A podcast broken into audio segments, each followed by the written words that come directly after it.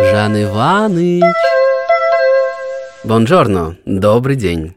С вами снова Дмитрий Макаров и подкаст «Жан Иваныч». Истории людей русской культуры, ставших важной частью других культур. Сегодня мой рассказ о москвичке и римлянке Зинаиде Волконской. Справа от знаменитого фонтана Треви в Риме находится шедевр итальянского барокко «Церковь Санти-Винченцо и Анастасию от Треви». Ну, находится и находится русского человека в Риме церквями и шедеврами. Не удивите, они на каждом углу. Тем более тут Треви нужно монетку кинуть, селфи сделать. Кто-то вспомнит сцену сладкой жизни Филини. А между тем, именно в этой церкви похоронена одна из самых интересных женщин в истории русской культуры. А то, что мы ее плохо помним, так такая у нас память. Ничего не задерживается. Кстати, любующийся фонтаном Треви творением Николы Сальви часто даже не замечает, что он не стоит сам по себе, а прикреплен к стене дворца. Это Палаццо Поли. Более 10 лет, с 1834 по 1845 годы, второй этаж дворца занимала все та же княгиня. А поскольку там, где она жила, немедленно появлялся салон, можно сказать, что значительная часть культурной жизни Рима и русского, и итальянского тоже проходила здесь. Легко представить, как княгини по шумной ныне площади идут под ручку Николай Васильевич Гоголь и Александр Андреевич Иванов и сталкиваются в дверях с кардиналом Джузеппе Мецофанти, ведь русская княгиня – католичка. Зинаида Александровна Волконская, урожденная Белосельская, древнейший и знатнейший род, родилась в Дрездене в 1789 году. Рано потерявшая мать, она воспитывалась отцом, известным меценатом и интеллектуалом, а также сестрами – Отец был посланником при Саксонском дворе, где первые годы провела и Зинаида. Абсолютно европейская женщина по воспитанию, знавшая в совершенстве несколько языков, она даже была одно время фрейлиной прусской королевы Луизы. В 1811 году она вышла замуж за князя Волконского и с мужем сопровождала Александра I во время его европейской кампании против Наполеона. С императором завязалась у княгини дружеская переписка, не прекращавшаяся до самой его смерти. Только вы умеете делать приятными всех, с кем вы общаетесь, поскольку вы сами одарены той любезностью, которая заставляет всех чувствовать себя рядом с вами легко и непринужденно. Поэтому часы, проведенные с вами, доставляют истинную радость, писал в 1813 году Александр I в письме к Зинаиде Волконской. «Горю нетерпением, княгиня, пасть к стопам вашим. Вчера я уже жаждал этого счастья». И еще – Искренняя моя привязанность к вам, такая долголетняя, заставила меня сожалеть о времени, которое вы теряете на занятия, по-моему, так мало достойны вашего участия. Так и тянет предположить здесь любовную связь. Везде, где располагался император в эти годы, Зинаида Александровна устраивала музыкальные спектакли. У самой у нее был контральто, она была прирожденной артисткой, Россини посвятила ей сборник романсов – а в 1813 году композитор написал оперу «Танкред», и заглавная роль стала для княгини коронной на долгие годы. Есть даже ее портрет работы Федора Бруни в костюме Танкреда.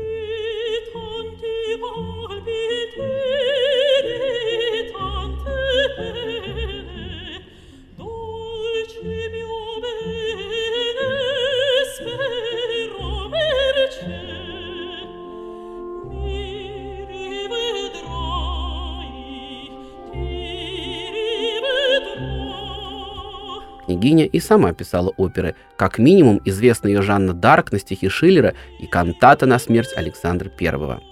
Салонами спектаклями Зинаида Волконская блистала на Венском конгрессе, определившем облик Европы после наполеоновских войн. И несколько лет была звездой петербургского высшего света.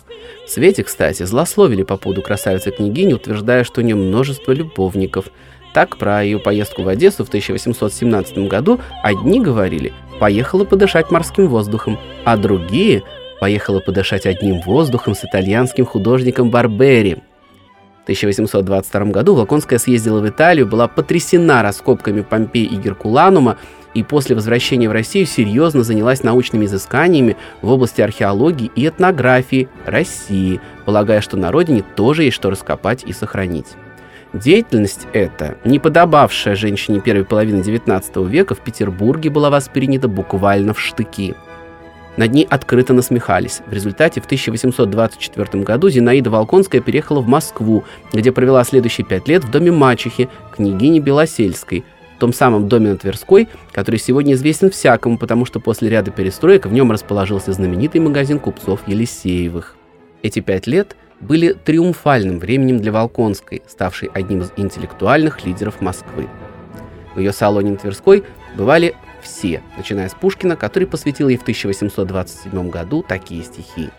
«Царица мус и красоты, рукой нежной держишь ты волшебный скипетр вдохновений, и над задумчивым челом, двойным увенчанным венком, и вьется, и пылает гений».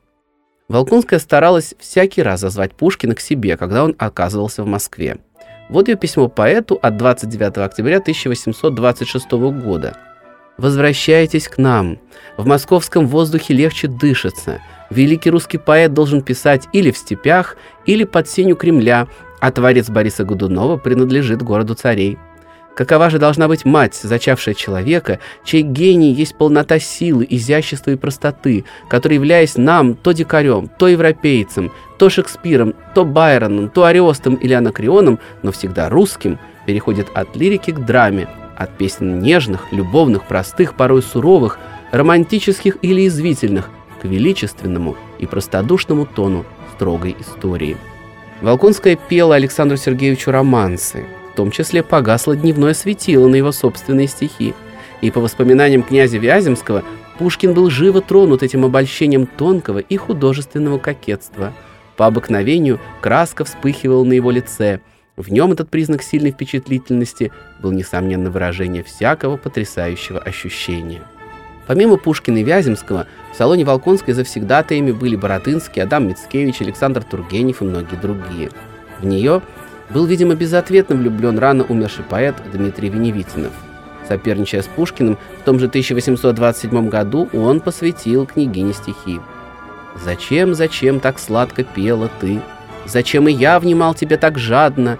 Иисус твоих певица красоты, пил яд мечты и страсти безотрадные». Или вот еще «Волшебница, как сладко пела ты про дивную страну очарования, про жаркую отчизну красоты, как я любил твои воспоминания, как жадно я внимал словам твоим и как мечтал о крае неизвестном. Ты упилась сим воздухом чудесным, и речь твоя так страстно дышит им. На цвет небес ты долго нагляделась, и цвет небес в очах нам принесла. Душа твоя так ясно разгорелась, и новый огонь в груди моей зажгла. Она подарила ему найденный на раскопках Геркуланум перстень, с которым поэт и был похоронен. Кстати, в отличие от перстня Пушкина, того самого талисмана, который после смерти гения был сперва на руке Жуковского, потом на руке Тургенева, а в марте 1917 года был украден из лицейского музея, кольцо Веневитинова можно сегодня увидеть. Когда при советской власти кладбище, где поэт был похоронен, уничтожили, его останки перенесли на Новодевичье. Кольцо было снято и передано в литературный музей. Волконская же, в отличие от Веневитинова, прожила долгую жизнь. Эта замечательная женщина писала не современник Андрей Муравьев с остатками красоты и на склоне лет писала и прозу, и стихами. Все дышало грацией поэзией в необыкновенной женщине, которая вполне посвятила себя искусству. По ее аристократическим связям собиралось в ее доме самое блестящее общество первопрестольной столицы. Литераторы и художники обращались к ней как бы к некоторому меценату. Страстная любительница музыки, она устроила у себя не только концерты, но и итальянскую оперу и являлась сама на сцене в роли Танкреда, поражая всех ловкой игрой и чудным голосом. Трудно было найти равный ей контральто. В великолепных залах Белосельского дома Оперы, живые картины, маскарады часто повторялись во всю эту зиму, и каждое представление обставлено было с особенным вкусом, ибо княгиню постоянно окружали итальянцы. И тут же в этих салонах можно было встретить и все, что только было именитого на русском Парнасе. После смерти Александра I, который был ее другом и постоянным корреспондентом, и провала восстания декабристов, княгиня сделалась едва ли не диссиденткой, родной брат ее мужа был декабристом. В ее салоне критиковали власть едва ли не так же яростно, как в петербургском доме еще одной яркой женщины этой эпохи Анны Коновницыной, которую не смущали никакие чины и звания. Однажды император Николай I писал об этой даме в письме. «Сегодня утром мадам Коновницына почти вошла в мою спальню. Вот именно этих женщин я опасаюсь больше всего». О Волконской и Коновницыной в 1826 году докладывали шефу тайной полиции – между дамами две самые непримиримые и всегда готовые разорвать на части правительства княгиня Волконская и генеральша Коновницына. Их частные кружки служат средоточием всех недовольных, и нет брани злее той, которую они извергают на правительство и его слуг. У обеих дам ближайшие родственники были связаны с декабристами. Зинаида Волконская устроила проводы женам двух сосланных участников восстания Екатерине Трубецкой и Марии Волконской, пожелавшими отправиться вслед за мужьями в Сибирь. Это вызвало, мягко говоря, неудовольствие императора Николая I. И в эти же годы княгиня, как мы знаем, сблизилась с орденом иезуитов.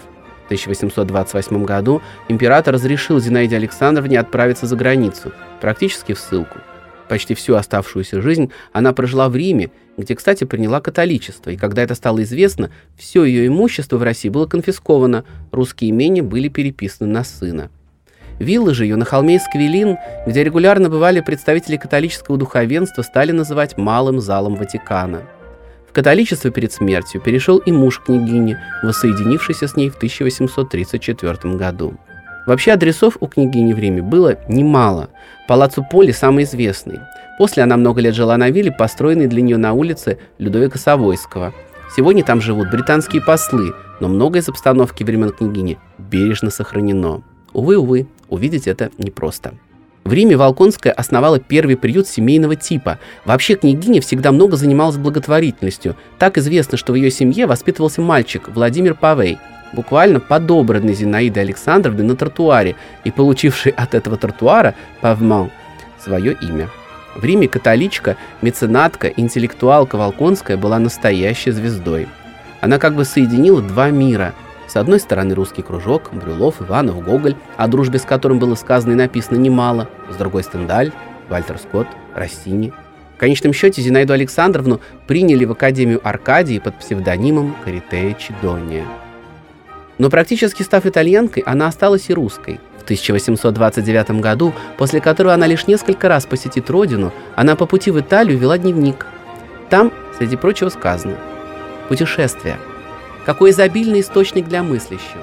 Там называют горами, что дали пригорки. Что здесь дремучий лес, там редкая роща. То, что там пропасть, здесь долина. Что для того восток, для другого север. Для меня отечество, для тебя чужбина – но могут ли быть края совсем чужие для истинного филантропа? Отечество. Священное имя, священный край, где над гробницами предков наших раздается наш родной язык. Отечество. Ты наш родитель, а братья и друзья всюду, где жизнь пылает и сердце бьется. Славянин, гордись Родиной, дари ее жизнью своей, но простирай руку всем, ибо великое родство соединяет на земле сердца, любящие бессмертную истину Создателя – и красоту его создания. Соединяя в своей жизни два мира, две культуры, о родине, которая не всегда была к ней добра, княгиня никогда не забывала.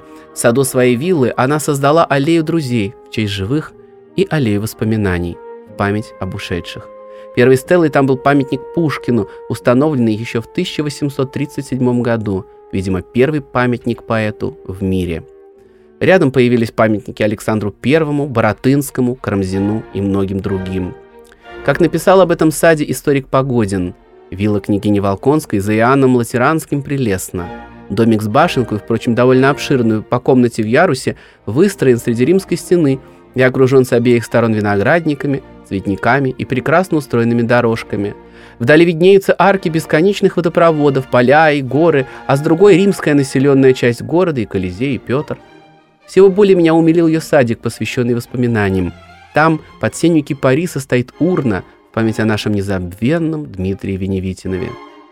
Последние годы жизни Зинаида Александровна была все более религиозна, помогала огромными суммами монашескому ордену Христовой Крови, приютам обездоленных и построила больницу для престарелых монахинь, Сделала вообще еще много-много хорошего. Говорят, в конце жизни она сама стала монахиней в миру и ходила по Риму в простом черном платье, а жила со своей незамужней сестрой в небольшой квартире. Хотела быть похороненной в соборе Святого Петра. Отказали. Тогда она купила для себя и мужа участок той самой церкви Санти-Винченцо и Анастасию Атреви, о которой я говорил в самом начале. Там она и упокоилась после того, как, по легенде, умерла от сильной простуды, отдав свое пальто какой-то нищенке. И вы представляете, как распорядилась судьба. Церковь-то эта с 2003 года передана Ватиканом Болгарской православной церкви. Так что в каком-то смысле Зинаида Александровна вернулась после смерти в православие. Впрочем, есть и горькие свидетельства того, что в ходе одного из ремонтов церкви все захоронения в ней были утрачены, остались одни плиты. Но так или иначе, Забывать эту удивительную женщину, москвичку и римлянку, русскую итальянку, музу Гоголя и Россини ни в коем случае нельзя. И мы не станем. С вами был Дмитрий Макаров и подкаст «Жан Иваныч». А в следующем выпуске нас ждет беседа с одним из самых интересных блогеров, пишущим об искусстве. Это Слава Швец, искусствовед, медиатор, проводник, который 23 года уже живет в Риме. Услышимся.